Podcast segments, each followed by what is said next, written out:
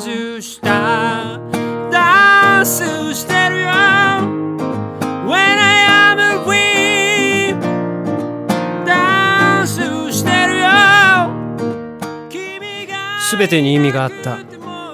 トゥトゥニューシングル。When I am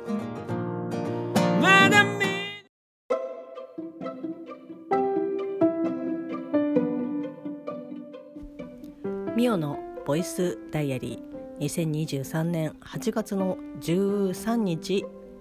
日曜日ミオのボイスダイアリーです。この番組は私ミオが日々起こったことをつらつらと喋っていく恋日記ポッドキャスト番組です。よろしくお願いいたします。日付がスラスラ曜日がスラスラ言えたのですね。リアルタイムにまだ8月の13日ということで振り返りではなく今日の声日記をつけていきたいと思います、えー、時間はですね23時46分ですのでまあできればね12時までには取り終えたいなというふうに思っております。明日またすけくんが仕事ですので、まあ、こういつも通りいつも通りというかねできれば頑張って起きてお弁当ね作ろうという心意気ではある。もう米はねタイマーにしてあのスイッチを押してあるので、まあ、あと炊けることはもう炊ける。あと私がそれを朝起きて詰められるかどうかっていうのはもう頑張るみたいな感じですけど、はい、なのでちょっとねサクッと取ってサクッと寝たいと思っております。8月の13日ですけど、まあ、台風の影響もあってかですね1日降ったり止んだりの雨っていう感じで。で今日はえっと、迎え火だったので又助君の実家にですね、えー、10時ぐらいですか。あれ？10時ぐらい？嘘嘘嘘嘘。えっと1時半ぐらいにお昼の1時半ぐらいに1回行って、まあ、こう準備とかちょっと掃除とかっていうのをやってでまた6時夕方の6時ぐらいに、えっと、みんなで迎え火をしてえーと、ご飯を食べて帰ってくるっていう感じだったんですけど、まあ、とにかく、えーと、6時の迎え火の時には、えーと、雨が、まあ、降ってなかったのでちょうどねあ今のうちだっていう感じで、まあ、急いで行ってって感じだったんですけど、まあ、無事にですね終えることができて。提灯もですね今年は私1人だったんですけど、まあ、1人でですね2つの提灯をですねセッティングをしましてまあもうあのガンプラで鍛えた腕からするとですねもう余裕えっともうあの 余裕というかもう結構何年目？56年は行き過ぎだな。5年45年ぶぐらいもうずっとやってるのでもうさすがにですねもうああなんかあのこうこうだったなみたいな。1年ぶりああこんな感じだったなみたいな。ので、まあ、提灯は作れたので、まあ、あの一応ね組み立て方もあの箱に書いてあるのでもうその通りに作れば、まあ、正直ねあのガンプラで鍛えた腕がどうのっていう以前に、まあ、全然作れる感じなんですけど、まあ、こう作りまして、まあ、なんとかなんて言うんですかね渡助君の嫁という立場はちゃんときちんと全うできたかなっていう 感じでございます。まあ、明日ちょっとまたおはぎを買いに行かなきゃいけないのでそうですね私は絶対食べないですけど粒あんとこしあんのおはぎをですね5個ずつ地元の和菓子屋さんに足を運びまして買いに行くというミッションが明日ございますので、まあ、そこまではね頑張って やろうかなと思ってます。まあ、あのあと送り火もねあったりとかするのでまあ毎年ですけど、うん、まあ最初のね初日3日間はまあゆっくりできたからまあいい3日間っていうか金曜日土曜日とまあゆっくりねあの好きなことできたりとかしたのでまあまあいいかなっていう感じではありますけど。はい、で又助君も土日がお休みで、まあ、今日も休みだったので、えっとまあ、一緒に、まあ、過ごしてたんですけど今日はですね「ターミネーター」を見ました。ターミネーターターミネーター2ターミネーター3とですねえっと、見させていただきました。あの夫婦で、えっと、週末映画ということで。結構ねああきついかなとかって思ったんですけど、まあ、なんとか又助君のですねご機嫌を取りご機嫌を取りというかあのもうゴリゴリこう要請をして、まあ、仕方なく承諾をしてもらったという。で相変わらずですねやれゾンビだなんだっていう風に言ってたのでまあ、新幹線をね本当に強く進めたんですけど、まあ、ちょっとねなんか嫌だというかふうに言われてしまって、まあ、最終お互いの妥協点として、まあ、ターミネーターっていう。で又助君は「ターミネーター3」までは見てるということだったので私はですね本当に、えー、まあコマンドもそうですしあとは、えーと、プレデターもそうですけどこうねあのネタとしては知ってる、まあ、有名ですし、えーと、シュワちゃんがねあのやってるっていうことは知ってましたけどあのプレデターに関しては1作目のみっていうのはもう後々見てあそうなんだっていうのは知りましたけどまあ、それぐらい知ってるけど一回も見たことがないというので、まあ、プレデターもそのうちの一つだったんですけど今日初めてねプレデター見ましたね。プレデターじゃないあの ターミネーターを見ました。いやあの結構衝撃でしたね。1作目が「まあ、あのスター・ウォーズ」エピソード4よりも、えっと後に作られたっていうふうには言ってましたけどえ確かそうだったと思うんですけどそれでもですね冒頭あなんかこの衝撃というか感覚はスター・ウォーズエピソード4を見た時と同じぐらいの感覚だなっていう感じでああ時代を感じるというかいろいろねあの試行錯誤をしてるんだなとかって思って結構ね衝撃でしたね。そういった意味の衝撃かなって。でしかも本当にね映画好きな方とかまああのそういったいろいろ見る方と監督とかもねきちんとあの把握されている方からすると「えお前知らなかったの?」っていうふうに言われると思うのを承知で言いますけどジェームス・キャメロンキャメロンがキャメロン監督が作ってるっていうのを全然知らなくてえ監督誰だろうと思ったら「えジェームス・キャメロンやってんの?」みたいな「えタイタニックの人がターミネーター作ってた?」みたいなっていう衝撃をですねまたここでもあの遅ればせながら衝撃を受けるというね。いやえどうどうどうやったらここタ「タイタニック」にたどり着いたんだろうっていうふうにすごくねえあの心境どうだったんですかっていうふうにちょっと聞きたくなるぐらいですねびっくりしましたけど。はい。まあ、改めてですね「ターミネーター」を見させていただきまして。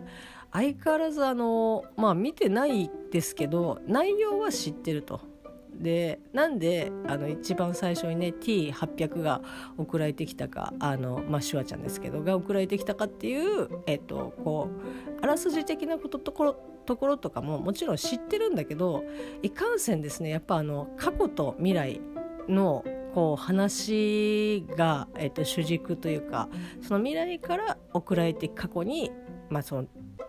殺人マシーンことですねシュワちゃんこと。T800 が送られてくるわけなんですけどやっぱなんかえってことはさあのジョン・コナーのお父さんがそれってなんかおかしくないかっていうふうになんかすごいねあのつえ辻褄合わなくねみたいな。っていう風になんかずっとねそこが気になっちゃって、まあ、やれねあの「バック・トゥ・ザ・フューチャー」だやれ「エンドゲーム」だやれ「えー、エブリシング・エブリウェア・オール・アット・ワンス」だなんかやれマルチバースだとですねあのいろいろなんかこう多次元宇宙とかそういったあのややこしいものをこう見てきた見てきてしまったがゆえにえそれはちょっとなんかあのあえなんかおかしくないですか？みたいな。ことをですね、えー、と考えながら、まあ、1を見てでそして2であかなりあの革新的に技術がグレードアップしているっていう感じでなんか2の方がやっぱ面白かったなってちょっと思いましたね、まあ、1ももちろん面白かったんですけどどっちかっていうとなんかこうシュワちゃんの私のイメージって、まあ、こうヒーロー的なイメージが強いので。なんかこう「ターミネーター1の初」あの初代というか一番最初の作品はえなんかあシュワちゃんってこんな感じなんだみたいな。そしてあの 胸筋やばいっていう風に思いながら見てましたけど 2, にか2からに関してはあなんかこう私の知ってるシュワちゃんというかあのヒーロー的な要素だったりとか、まあ、幼少期のあのジョン・コナーとのこう凸凹なやり取りというかちょっとずつですねあの T800 がこう心を開いていくというわけではないけど、まあ、こう人間とこう触れ合えば、えっと、接触をすればするほど、まあ、その考え方とかそういった、えっと、知識とかっていうものがこうどんどん積み重なって増えていくから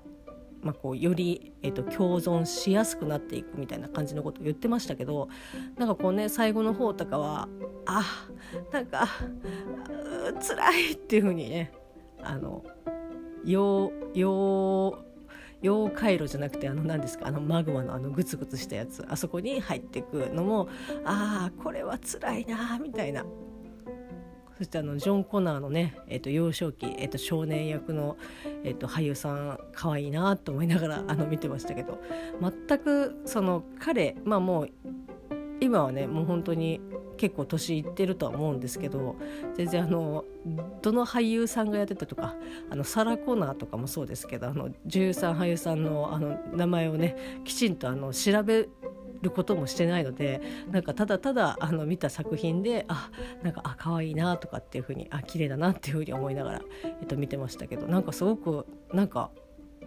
ね、上からな感じで聞こえちゃいますけど「ターミネーター2の」そのジョン・コナー少年はすごくなんかあ演技がなんかこう違和感が本当に感じられないなあなんかこういう子いるなっていう感じだしきちんとこうね涙しているところもあったりとかするとあなんかすごいなって思いながら、えっと、楽しくですね、えっと、見ておりました。ただねえっと3かなえっと3はですね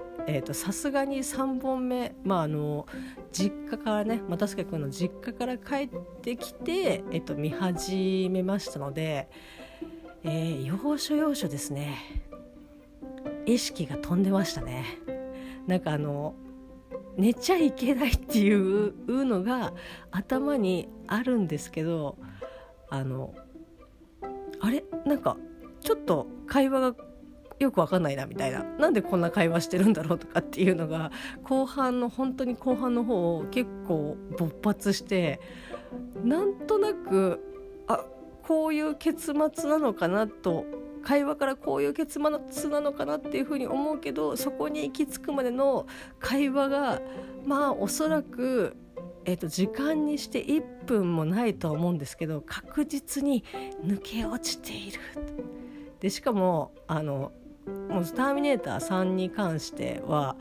割となんかこうちょっとご利用しでもう一緒にもう見ちゃおうみたいな感じで、えっと、見始め私がねこう見始めたので又助君も一緒に見てくれましたけど、まあ、そんなこともあったのででしかも彼は明日仕事ですのでなんかね途中で寝ちゃったっていう風にさすがにちょっと言えねえみたいな。でしかもあの それを知ってか知らずかなんか又助君が「なんか最後どうだった?」みたいな感じでこう聞いてきて「ああ最最後は果たして私が想像しているもので合っているのかあのパッとね最後の本当に数分だけ見ての解釈で合ってるのかっていうのがわからない。果たして又助は私に答え合わせをさせようとしているのか。いやどういう意図でお前聞いてるんだっていうふうに思いながらちょっと怖かったので結構序盤の方の、えーと、会話であここが良かったかなみたいな感じで。結構ねあの本当に序盤の方なので又助君的にはえなんかあそこああまあうんそうだねよかったねみたいな感じで。ちょっとねあの腑に落ちないというか納得していないというかなんでそこみたいな顔をしてましたけどもうそこはねもうあのご利用ししていやあのあそこが良かった。あの T800 とジョン・コナーとのやり取りというかなんだろうな。未来のジョン・コナーがどうやってこの世をねあの去ってしまったかっていう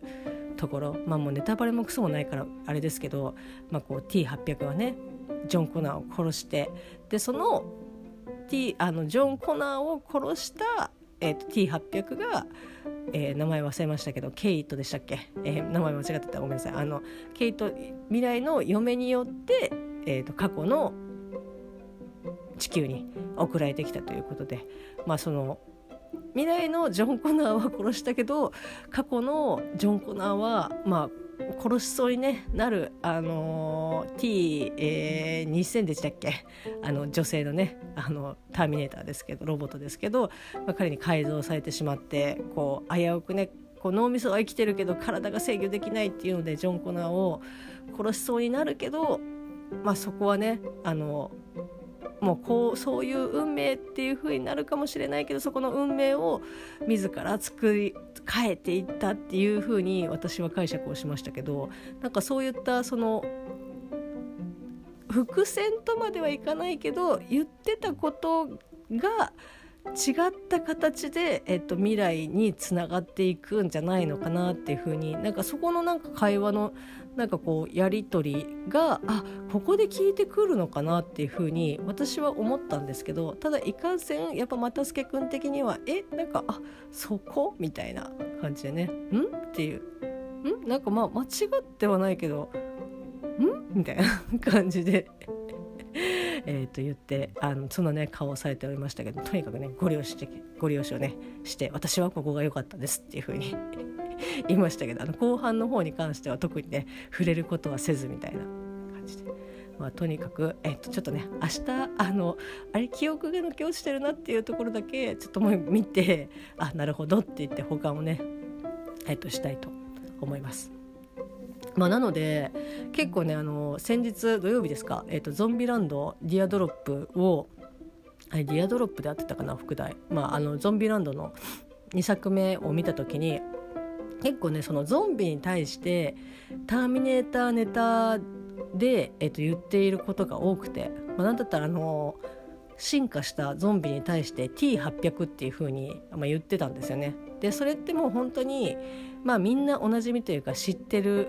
ターミネーターをネタとして、まあ、てがっていることなんですけどなんかそことかもまあなんかターミネーターのことを言ってるんだろうなっていうふうに思ってはいたけど T800 ってなんだろうっていうふうに思ってたんですけどあなるほどみたいな。シュワちゃんの型番が T800 なんねみたいな。なーっていう感じでやっとつながったなっていう。あのゾンビランドはでも本当に2作目はまあこんなね私みたいな方はいらっしゃらないと思うので、まあ、作中出てくるね、えー、と話っていうか単語とか人名とかそういう作品名のなんかこうパロ的なところとかっていうのは分かるとは思うんですけどそれでもなんか意外と1に比べるとなんか知ってるよねっていう体でのネタ的なところが多かったのでちょっとねん？なんか多分面白い例えをしてるんだろうなと思いながらもそもそも例えられているこの人物をあんまよく知らないみたいなことがあったりとか。まああの何ですかね。えっ、と2作目はエルビスが本当がっつり出てきたので、まあ、エルビスあすごいどもどもったじゃない。イントネーション間違えたエルビス自体はまああのエルビスをねあの見たっていうのもありますし、まあ、リロスティッチも好きで見てたりとかしたので、まあ、なんかそこら辺はそんなにこう全然わかんないとかっていうことはなかったですし、まあ、なんだったらあの最後のエンドクレジットの曲とかもあこれリロリロスティッチのなんか最後のところで流れるやつだって思いながら聞いてましたけど。だ聞きながらあのゾンビランドのこう走馬灯とかエルビスの走馬灯とかっていうよりももうずっと私の中ではあのリルスティッチがずっと映像として流れていくみたいな。感じで。あのねリルスティッチのエンディング好きなんですよね。あのスティッチが地球にハワイに。とどまってリロの家族と一緒に、まあ、過ごしていくっていう、えっと、こう日常の一コマがこう映像で流れてって要所要所写真で撮撮ってそれがこうアルバムになってみたいな感じの、えっと、エンディングですけどそこで流れる曲が「ゾンビランド」2作目のクレジットで流れる曲だったんですけどなんかねすごい良かったですね。うん、まあそんなあれですけどハワイも本当になんかこうまあお盆中っていうのもあってちょっとねこうテレビがないですし、えーとまあ、ラジオとかっていうのもこう休み中とかっていうのは基本的にやっぱ聞いてなくてでしかもあの土日だったりとかすると、まあ、なお聞いてないみたいな感じで本当になんかこう YouTube 立ち上げた時にえっ？っていうので、まあ、あのニュース知りましたけど、ね、山火事でかなりの被害とあの、ま、亡くなった方がいらっしゃるっていうことでちょっとねあの、まあ、こんなあの映画の話でわーわー言った後に言うことでもないのかもしれないですけど、うん、まあなんかちょっと思ってたよりも被害がすごいなっていうふうに思いますし、まあ、あの途中でね、えっと、現地の方が、まあ、おそらくあのスマホで撮った動画とかも見てたりとかしましたけどあの載ってたりとかしましたけど風がなんかもうとにかく本当に大きくてあこれはでも確かに広がるよなっていうようなあのなんか火のあのスピードとかがいやこれは上がるなっていうぐらい、まあ、火もそうだし風もすごかったしっていうので、まあ、ちょっと観光の、ね、方とかも含めての、えー、と被害人数になってるので、まあ、もちろんねその別に人種でとかっていうことはなくあの全員ねあのできるだけ助かってる方があの多いことを本当に祈ってはいるんですけど、まあ、ちょっとね日本人の方もハワイあの多く、まあ、いらっしゃると思うのでなんかちょっとそこは大丈夫なのかなっていうふうにちょっと思ってたりとかしますけど。はいまあ、なのでなんか気軽になんかねこんなあのリルスティッチがとかってこう言って大丈夫かなっていうふうにちょっとビクビクはしてたんですけど、まあ、とにかくあのまあねちょっとうーん。まあ残念というかまあそっかっていう感じでちょっと YouTube とかでねそういうニュースを見たりとかをしました。はい。まあ、そんな感じでですね、えー、安全な安全なというか、まあ、本当に好きなように、まあ、過ごしているお盆休みでございました。すいません。最後ねこんな感じになるとは思わなかったんですけど。まあでも日本は日本でね本当にあの猛暑が続いたりとか、まあ、台風であの雨の被害が出たりとかするところもあったりとかしますしあとはやっぱりねあの海川、まあ、山もそうですけどこういったあの大型のね連休だったりとか、まあ、それこそ夏休みっていうのでこうお子さんとか家族連れであの出かけたりとかする機会があの一番、えっと、増える時期に、まあ、やっぱりこう毎年ね、はあ、なななんでそこで行っちゃったかなとかっていうような、えーと、事故とかもね本当に多いので、まあ、まだまだあの夏休み、まあ、8月ね31日までございますのでどうかね皆さんあのご安全にということであの気をつけすぎてダメなことはないと思いますのであのぜひあの十二分に気をつけて、えーと、夏休みだったりとかお盆休みを満喫していただければなというふうに思います。はい、そんな感じの8月の13日日曜日でした。それではまた明日。